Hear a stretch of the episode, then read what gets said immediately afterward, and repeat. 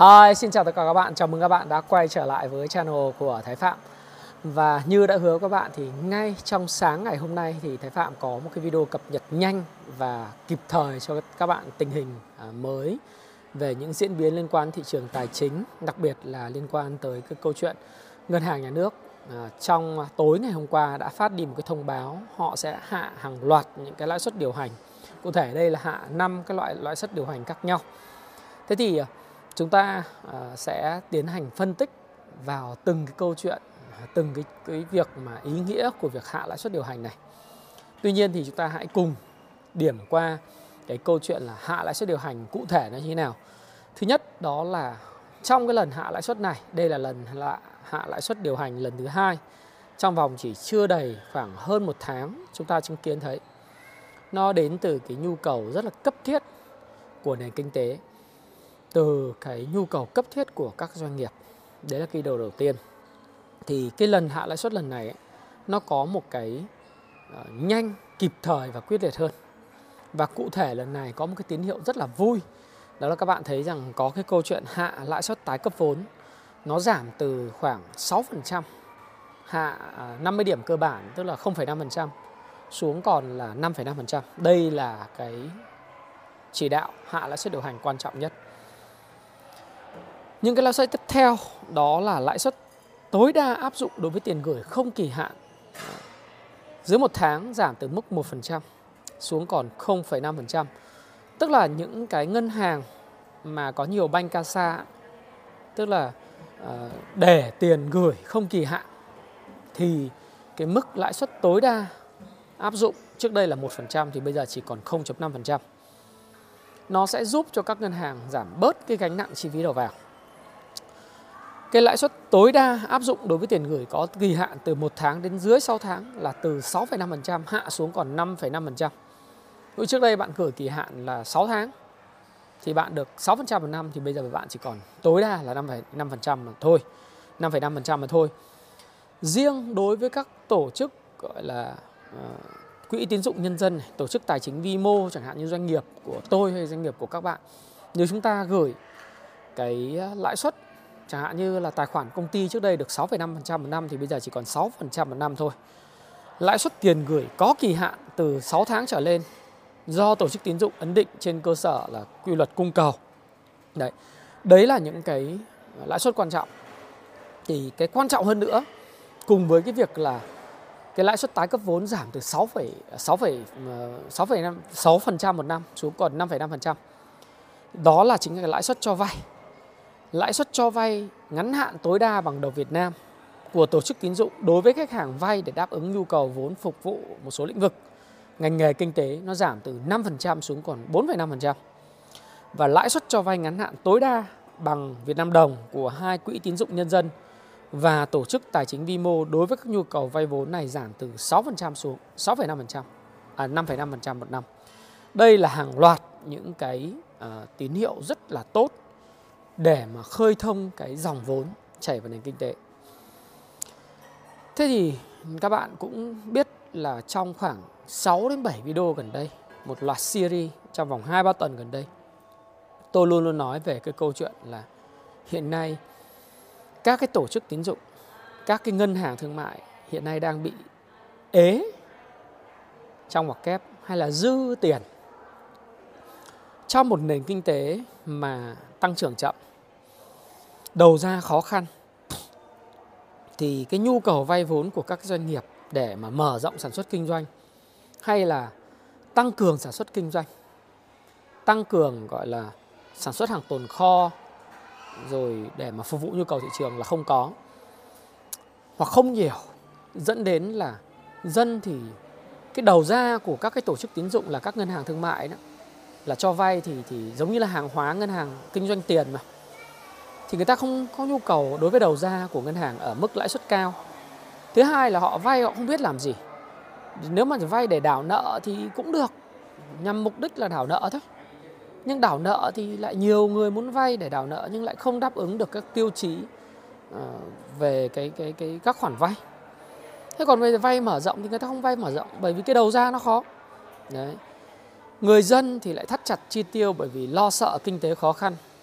Do đó thì họ lại, cái kênh bất động sản, kênh chứng khoán không bỏ tiền vào được.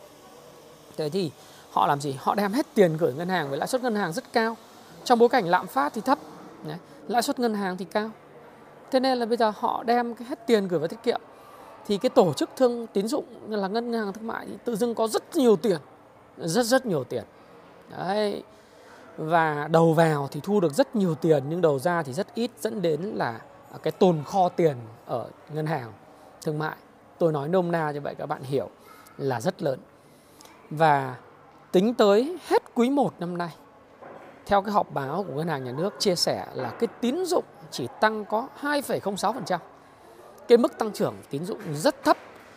Và theo lý giải ờ, của cái cái người phát ngôn của ngân hàng nhà nước Việt Nam thì cũng là do các cái doanh nghiệp họ không có nhu cầu vay hoặc là nhu cầu vay họ rất là thấp.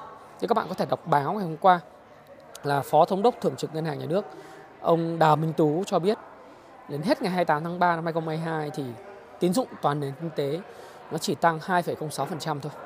Chủ yếu là do ờ, là, là, là các doanh nghiệp ngoài các lý do chủ quan khách quan nhưng mà cái lý do chính là các doanh nghiệp hiện nay không biết vay để làm gì. Đấy. Ờ, hoặc là cái đầu ra nó yếu người ta không vay. Và trong cái, cái lãi suất cao. Chính bởi vậy thì trong 6 đến 7 video gần đây thì tôi đã nhận thấy cái điều này và tôi cũng đã chia sẻ với tất cả các cái bạn xem kênh của Thái Phạm rằng chắc chắn là lãi suất phải hạ. Đây là cái bối cảnh mà chúng ta nhìn thấy. Cái bối cảnh tiếp theo của đợt hạ lãi suất này đó là cái câu chuyện lạm phát tại Mỹ và châu Âu. Lạm phát ở Mỹ và châu Âu thì nói chung ở trên thế giới nói chung thì đang trong cái quá trình hạ nhiệt. Đấy.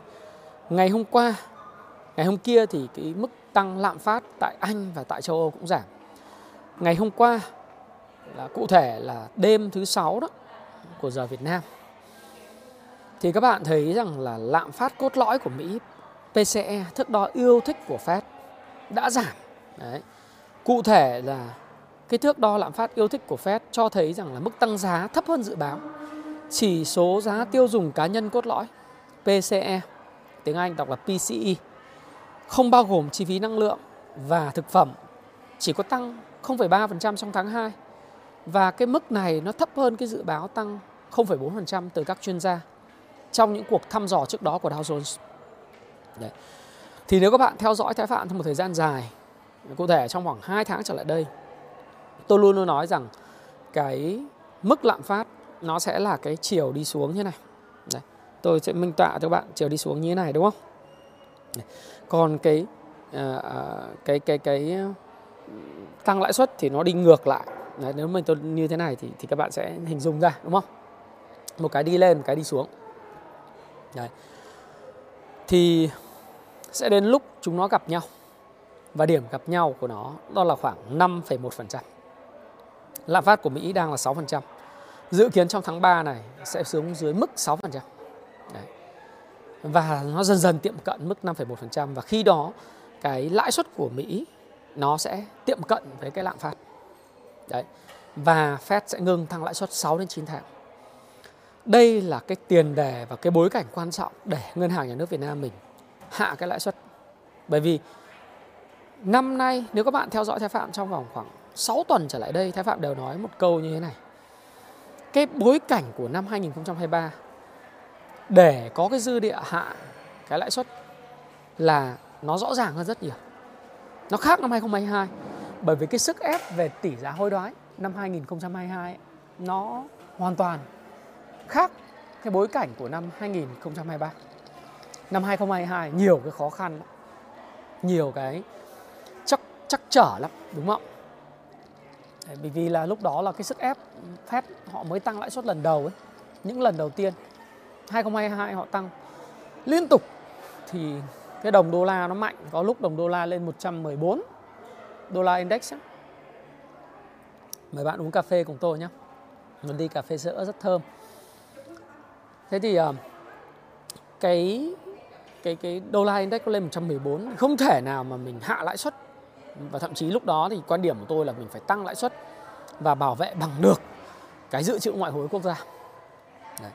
còn năm nay thì lại khác, câu chuyện nó hoàn toàn khác. Mỗi năm là một thế cờ. Bởi vậy nếu mấy bạn đầu tư chứng khoán, đầu tư bất động sản hay kinh doanh thì bạn nên nắm vĩ mô. Và bạn nếu muốn nắm vĩ mô thì bạn phải đọc cái cuốn kinh tế học A bờ cờ kinh tế A bờ cờ mà bên Happy Life đã xuất bản. Các bạn có thể tìm mua trên Shopee hoặc là Tiki hoặc là trên web của Happy Life bạn đọc thì bạn sẽ hiểu. Đối với người kinh doanh đầu tư, đặc biệt là đầu tư bất động sản và chứng khoán mà không biết về mỹ mô, vĩ mô để mà có dự trù đấy, thì bạn sẽ gặp rất nhiều những cái trúc chắc và cái này tôi cũng chia sẻ rất là thật là những cái ông chủ kinh doanh bất động sản ở Việt Nam thì tôi không phải là đánh giá thấp. Có rất nhiều người giỏi, nhưng phần lớn một số ông chủ, kể cả những chủ dự án lớn, kinh doanh bất động sản, không nắm được về vĩ mô dẫn đến là những cái dự trù, hoạch định, vay mượn, mở rộng kinh doanh của họ trong những giai đoạn 2020 đến 2022 rất tệ. Họ không nắm được, không sao cả. Họ hãy trở thành một phiên bản của Henry Ford. Tức là không phải ai trong cuộc đời này cũng có thể là người giỏi tất cả các lĩnh vực. Những người mà là các ông chủ của bất động sản thì thì họ phải có cái máu liều. Các cụ dạy rồi có trí làm quan có gan làm giàu họ có gan rất lớn.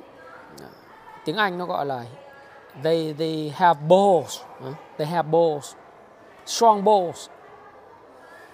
Nó khác với những người uh, quân sư. Tức là những người ông chủ nó là giống như tướng lĩnh và những con sói đầu đàn và để mà giàu có như họ họ phải có quan hệ họ phải có vốn đặc biệt they have both. Bô là cái cái cái cái, cái. các bạn hiểu tiếng anh. Họ ý chí họ có gan. Đây thì nhưng mà không phải uh, họ là tướng nhưng mà đa phần họ họ không có cái người giỏi bên cạnh để tư vấn họ về chiến lược cách đi. Thế nên là nhiều lúc khi lạc quan họ lạc quan quá đà. Họ tăng cường thu hút tiền bằng cách phát hành trái phiếu bất động sản. Họ tăng cường, mở rộng, expand, đó, thâu tóm sát nhập các quỹ đất một cách vô tội vạ. Bởi vì họ cứ nghĩ rằng là những cái gì thuận lợi của trước đó, nó sẽ tiếp tục kéo dài mãi mãi. Đấy, cái đấy là cái sai lầm. Bởi vì họ là tướng, họ là con sói đầu đàn, họ đã rất thành công nhưng không có nghĩa là sẽ đảm bảo họ tiếp tục thành công và họ không có cái nhìn vĩ mô tổng quan mà nhiều khi chỉ trong một cái cuốn kinh tế học cơ bản. Mà Thomas Thomas học trò của của của uh, tức là tôi dịch cái cuốn kinh tế học cơ bản của Thomas Sowell uh, học trò của Milton Friedman ấy, chỉ cần đọc cái cuốn đó không thôi là đã tránh được những cái sự đổ vỡ về bất động sản. Gần đây rồi nhưng họ không đọc vì họ là tướng họ giỏi lắm họ có gan lắm. nhưng không phải ai cũng có một cái bộ sậu và dùng được những cái người giỏi quân sư Đấy. Tướng giỏi thì phải có quân sư để mà làm thầy rùi để mà cảnh báo là đừng có tham gia vào những cái cuộc chơi đó và cẩn trọng.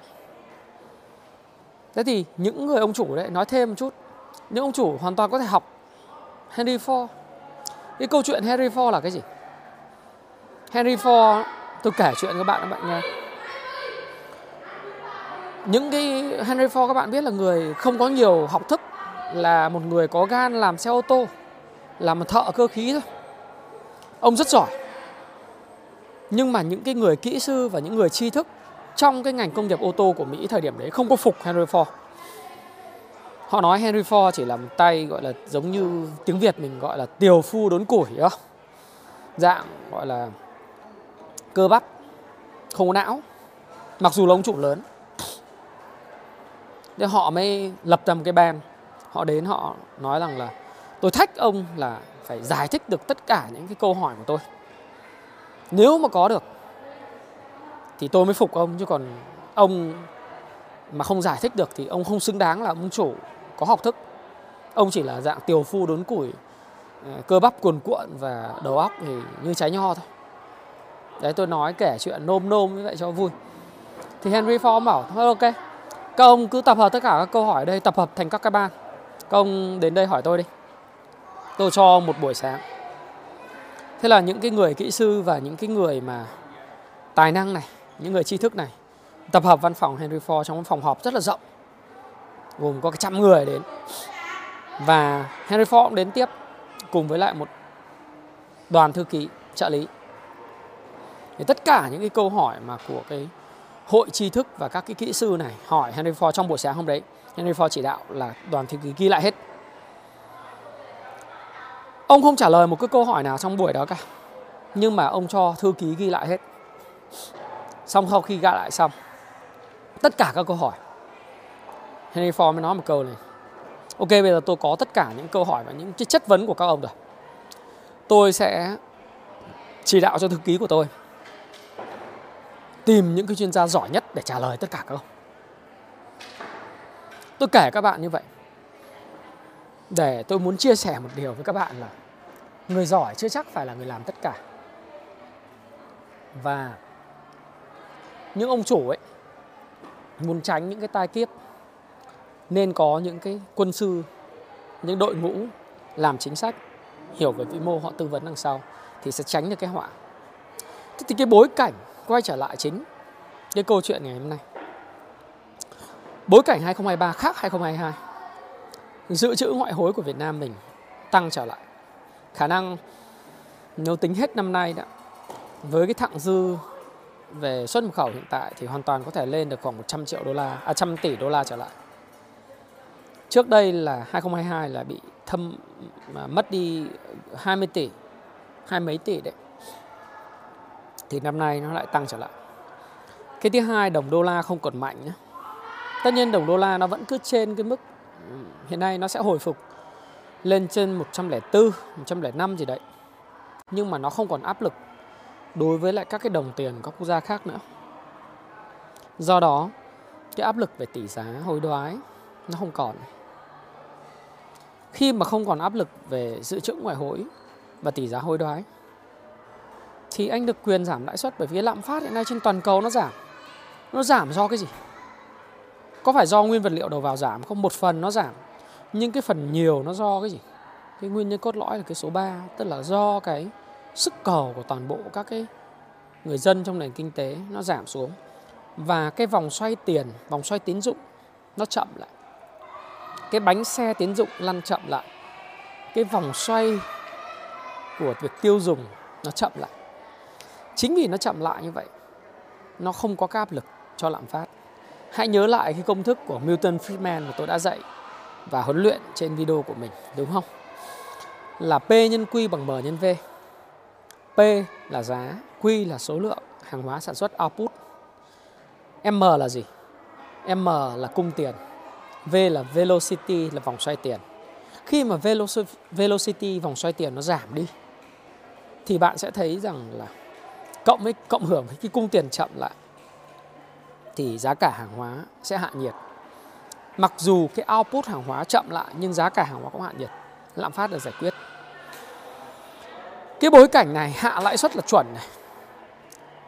À, tuy nhiên thì bây giờ mình nói một cái câu như thế này là hạ lãi suất này đã đủ chưa? Thì xin thưa với bạn là đây chỉ là một cái bước đầu tiên quan trọng. mà tôi tin rằng nếu lạm phát tiếp tục hạ nhiệt thì cần tiếp theo đánh giá trong vòng 3 đến 6 tháng tới là phải có thêm những bước hạ lãi suất lần nữa. Hãy nhớ cái tuyên bố trách nhiệm của Thái Phạm trong bất cứ video nào. Đây là ý kiến cá nhân của Thái Phạm.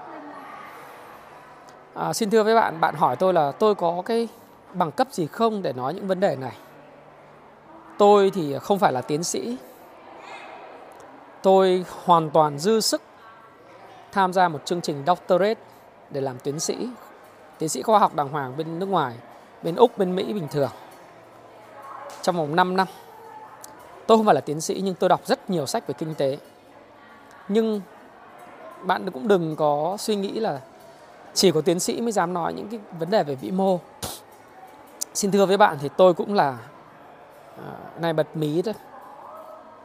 Tôi cũng là thạc sĩ à, của bên chương trình của Mỹ. Một cái chương trình MBA của Mỹ thì các bạn biết rằng là cái yêu cầu rất là khắt khe đòi hỏi cái kiến thức rất là sâu rộng. Cái tiến sĩ thì chỉ hơn là nghiên cứu đào sâu paperwork nhiều thôi. Còn thạc sĩ thì những vấn đề về kinh tế vĩ mô vi mô là cũng học rất là kinh khủng kinh khủng. Nhưng mà nó là theo dưới dạng là làm luận làm luận văn và và pass môn thôi. Còn doctor thì phải có thêm những cái uh, chứng nghiên cứu chuyên sâu, tôi không thích. Tôi thích vận dụng trong kinh doanh nhiều hơn, nhưng tôi thích đọc đọc nhiều lắm.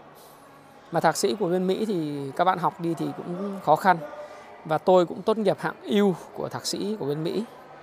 Cho nên là cũng dám tự tin để chia sẻ rằng là tôi có những ý kiến cá nhân, và tôi tin rằng nó có giá trị. Nó có tính khoa học. Nó có cái tính là xây dựng, nó có tính, có cơ sở lý luận và thực tiễn của nó bởi vì tôi là người kinh doanh. Tôi bạn bè rất nhiều là người kinh doanh. Những ông chủ lớn có ông chủ nhỏ có những SME siêu li ti có mà bạn nghe thì thạc sĩ thạc sĩ cũng kinh lắm ấy, MBA cũng kinh lắm á không đơn giản. Một chương trình bên Mỹ không đơn giản đâu. Ờ, trong tương lai có thể là lúc già già tôi có thể làm tiến sĩ mà cũng không quan trọng. Quan trọng là tôi, tôi thích đầu tư tôi thích kinh doanh hơn. Tôi thích action practice. Nhưng nên nhớ đây là quan điểm cá nhân của tôi.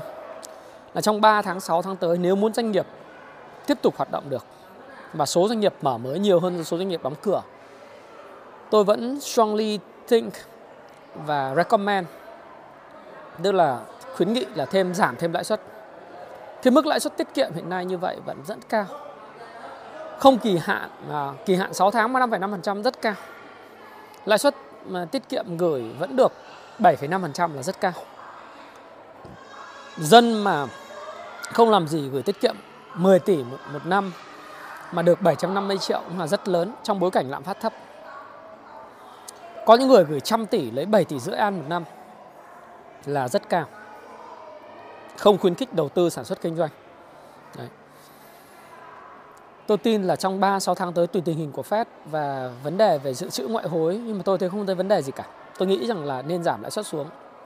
Bởi vì những vấn đề của doanh nghiệp hiện tại ở trong nước ấy, là khá là là là căng thẳng. Trong quý 1 là số doanh nghiệp mở mới là thấp hơn rất nhiều so với lại cái số doanh nghiệp đóng cửa. Vì cái nhu cầu thấp. Tôi đang ở phú quốc thì uh, tôi có nói chuyện với bạn bè tôi làm ăn ở phú quốc năm nay rất là khó. Không dám mở rộng gì khách chỉ rất thưa thớt. Do đó bạn không có nhu cầu vay mở rộng sản xuất kinh doanh. Đấy. nên giảm lãi suất tiếp. Bước tiếp theo là như vậy, trong 3 6 tháng tới. Và cái điều thứ hai tôi tin rằng là cái bối cảnh mà cái cái GDP mà phụ thuộc vào xuất khẩu, trong cái xuất khẩu thì nhu cầu nó thấp. Vẫn xuất siêu nhưng mà xuất khẩu chậm đi. Cái thặng dư thương mại ít đi cái đầu tư công government spending trong công thức GDP thì đầu tư công của Việt Nam mình nó có một cái à, cái thách thức. Nó là cái thủ tục triển khai chậm giải ngân chậm không thể dựa vào đầu tư công để mà tăng trưởng kinh tế được. Mặc dù đúng là chính sách tài khóa là phải tăng chi tiêu chính phủ nhưng mà cái thủ tục để chi tiêu thì nó nó rất là thách thức và chậm. Do đó muốn tăng trưởng thì phải phụ thuộc vào chữ C tiêu dùng nội địa và investment của tư nhân. Muốn có investment của tư nhân thì phải có government spending, tức là chi tiêu chính phủ dẫn lối, nhưng đồng thời là phải mức lãi suất phải thấp, do đó phải là hạ lãi suất. Cái thứ hai, đó là gì?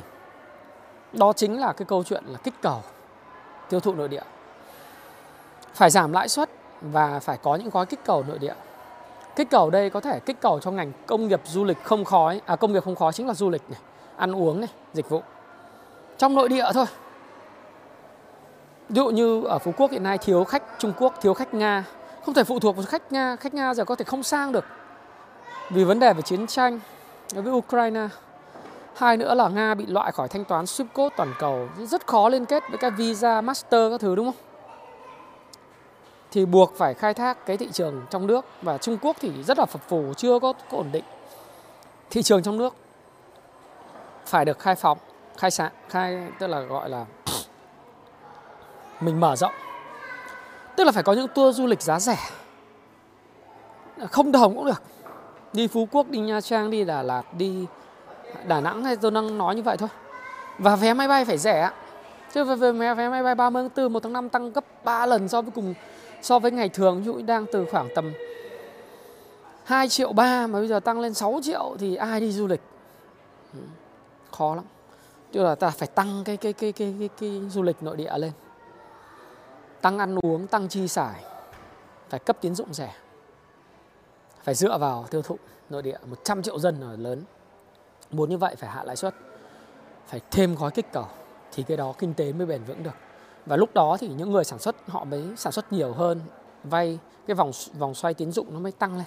Bởi vì có chi tiêu người này là thu nhập người khác, nhiều người chi tiêu thì sẽ có thu, người có thu nhập, có thu nhập thì họ mới gia tăng sản xuất kinh doanh được. Và cái vấn đề thứ ba là phải giã đông được thị trường bất động sản. Đấy. giã đông thị trường bất động sản thì phải làm sao? Đương nhiên là pháp lý hiện nay chính quyền đang gỡ rồi tôi hy vọng là gỡ nhanh những cái khu đại đô thị của Vin của Aqua City Novaland phải tiếp tục vận hành quay trở lại uh, để mà tiếp tục có các cái công nhân xây dựng bàn giao khách hàng khách hàng đóng tiền vân vân. Nó tạo ra cái vòng xoáy đi lên. Vật liệu xây dựng bán được. Công nhân có việc làm công ty xây dựng có thu nhập. Doanh nghiệp địa ốc họ bàn giao được cho khách hàng.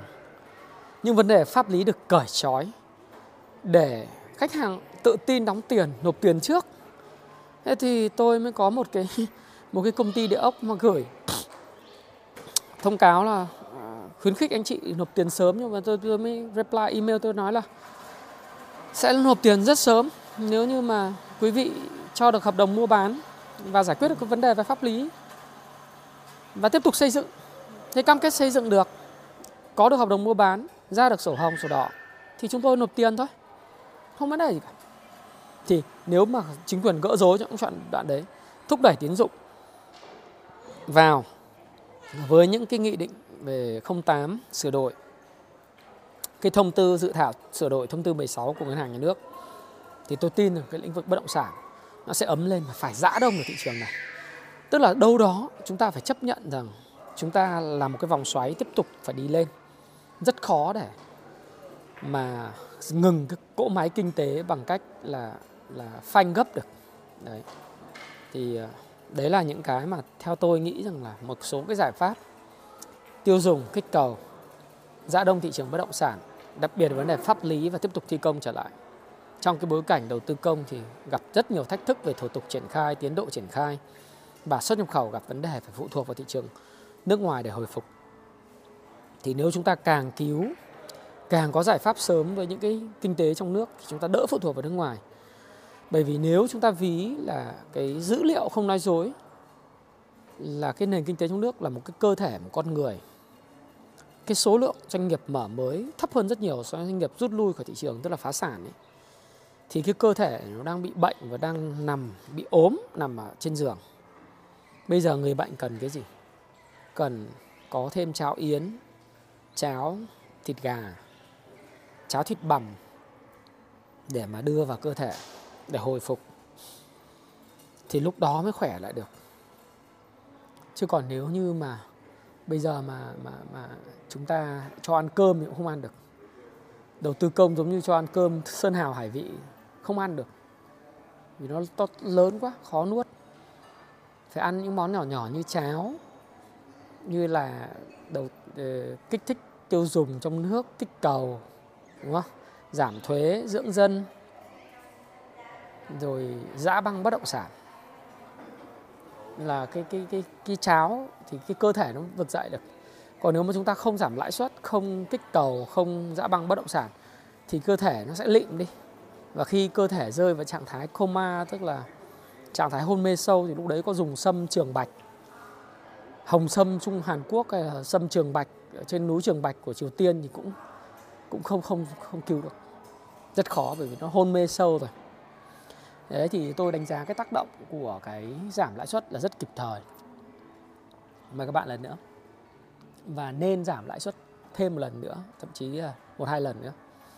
Cái này là quan điểm cá nhân nhé tuyên bố trách nhiệm. À, miễn trách là quan điểm cá nhân. À, đây là các bạn tham khảo thôi.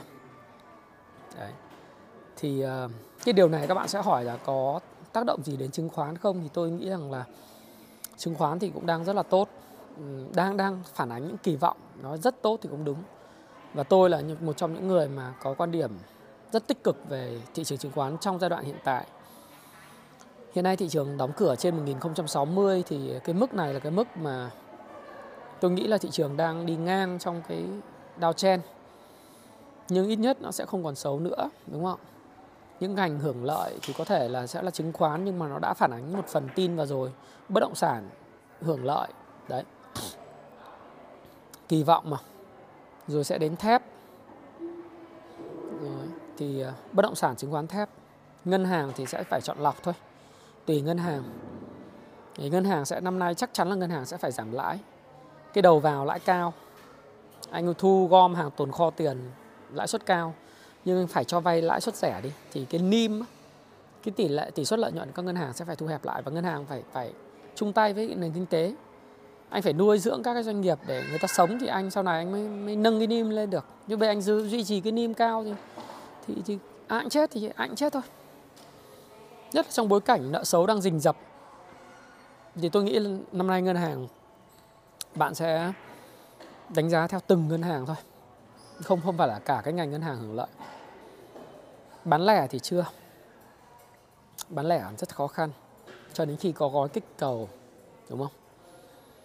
Hàng không thì nếu mà tăng vé ra máy máy bay như thế này thì tôi thấy cũng không ăn thua, đúng không?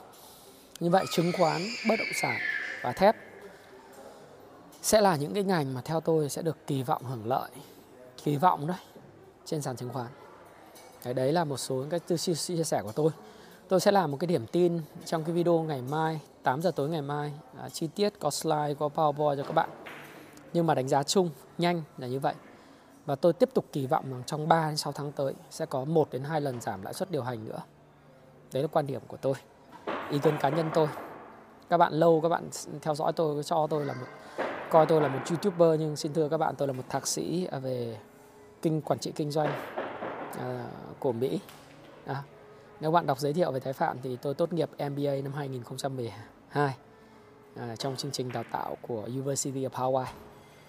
Và tôi tin rằng điều này là điều đúng đắn đối với lại các doanh nghiệp và nền kinh tế và cũng rất là kịp thời khi mà ngân hàng nhà nước đã có những sự điều hành cực kỳ là sâu sát và kịp thời đối với nền kinh tế khi nhanh chóng giảm lãi suất điều hành hai lần liên tiếp chỉ trong vòng chưa đầy hơn tháng và à, nhận thức Ờ, cái cái sự hỗ trợ nó rất là là sâu sát như vậy thì tôi tin rằng là cái nền kinh tế của mình dần dần nó sẽ hồi phục và rất trông đợi thêm một cái gói kích cầu nữa. À, gói kích cầu mới là cái quan trọng. Rồi dã băng bất động sản. Đấy mà là cái mà tôi và tôi tin rằng rất nhiều doanh nhân khác đang trông đợi. Ờ, còn các bạn đừng mong bất động sản để nó chết bởi chết nó sẽ ảnh hưởng tất cả chúng ta. Công an việc làm cả nền kinh tế sẽ đi xuống. Và quan điểm của tôi là đừng như thế. Đừng tư duy như thế. Tư duy như thế sẽ khiến cho bạn gặp rất nhiều khó khăn trong cuộc đời này. Và thái phạm cảm ơn bạn. Chúc bạn có một ngày thứ bảy uh, an lành bên người thân và gia đình. Xin chào và xin hẹn gặp lại trong video tiếp theo. Cảm ơn các bạn rất nhiều.